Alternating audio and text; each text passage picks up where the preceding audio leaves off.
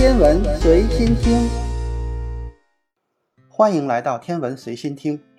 爱因斯坦的广义相对论，这个关于引力的理论认为，时空的结构会被物质和能量的存在所弯曲。所预言的一种现象就是引力波现象。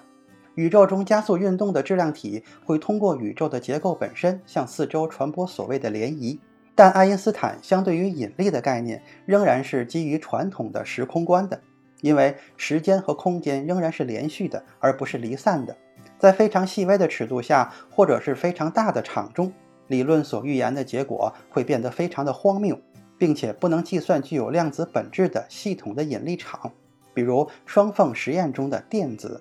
我们完全相信一定程度上引力具有量子的本质，虽然目前我们还没有任何实验证据能够证明它，但是通过最近 LIGO 对引力波的直接观测，让我们第一次有了理由相信这种引力波就是揭示了引力量子本质的关键。任何处在引力场中的质量体在加速时都会产生引力波。引力波是一种能量的传递形式，以光速向周围传播。理论提出了六十年后，人们才第一次观测到引力波存在的间接证据，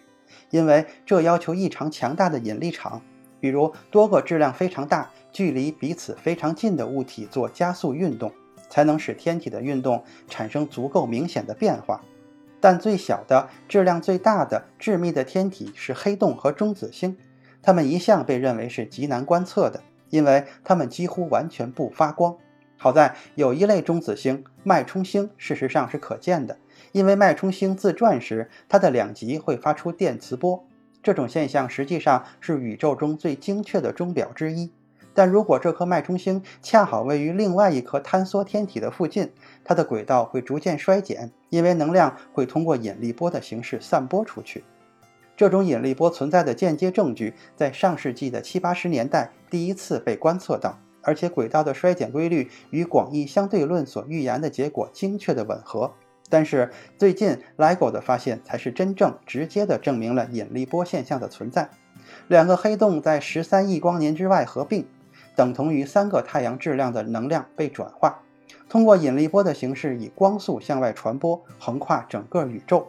引力波到达了位于华盛顿和路易斯安那的两个 LIGO 探测器，使得射线的路径偏离了百万分之一的质子直径大小。这次对这种信号的直接捕捉，清晰地向我们展示了引力波的存在，如同涟漪一般在宇宙中传播。如果要通过量子理论来解释广义相对论，那么引力波是由数量众多的微观粒子形成的，这种粒子被称为引力子，就像光是由光子组成的一样。我们目前还没有掌握直接从中探测引力子的方法，但是还有另外一种工具有量子本质的现象能够产生引力波，这就是宇宙刚刚形成时的暴胀。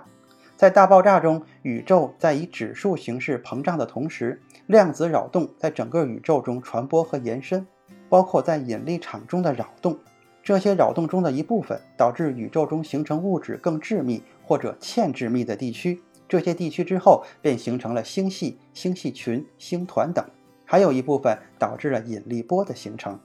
这些波动与宇宙中的光子以一种特殊的方式相互作用，使它们的光发生偏振，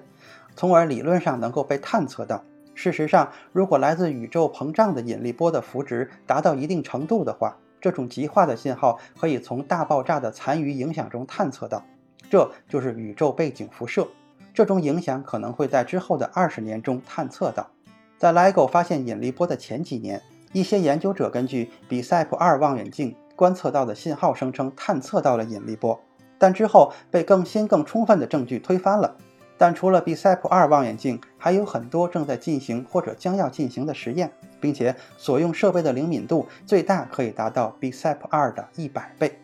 如果他们能够发现真正的由宇宙膨胀所形成的引力波，这就会和 LIGO 看到的有很大的不同，因为这种引力波在源头上时是具有量子的特性的，无法仅仅通过广义相对论来解释。如果膨胀所产生的引力波幅值太小的话，对这种现象的预言可能会失败，但也有可能成功，并且如果成功的话，这就会成为我们不断探索的终极引力波。它在源头上具有量子的本质，而且证明了引力最终也可以被纳入量子物理学的理论框架。我们衷心的期望能够建立一种基于量子物理学的关于引力本质的理论。与此同时，找到这方面的证据也能大大推进理论的发展。LIGO 不能帮助我们达到这个目标，但它展现了引力波的存在，而引力波很可能就是我们所需要的统一引力的最后一块拼图。今天的天文随心听就是这些，咱们下次再见。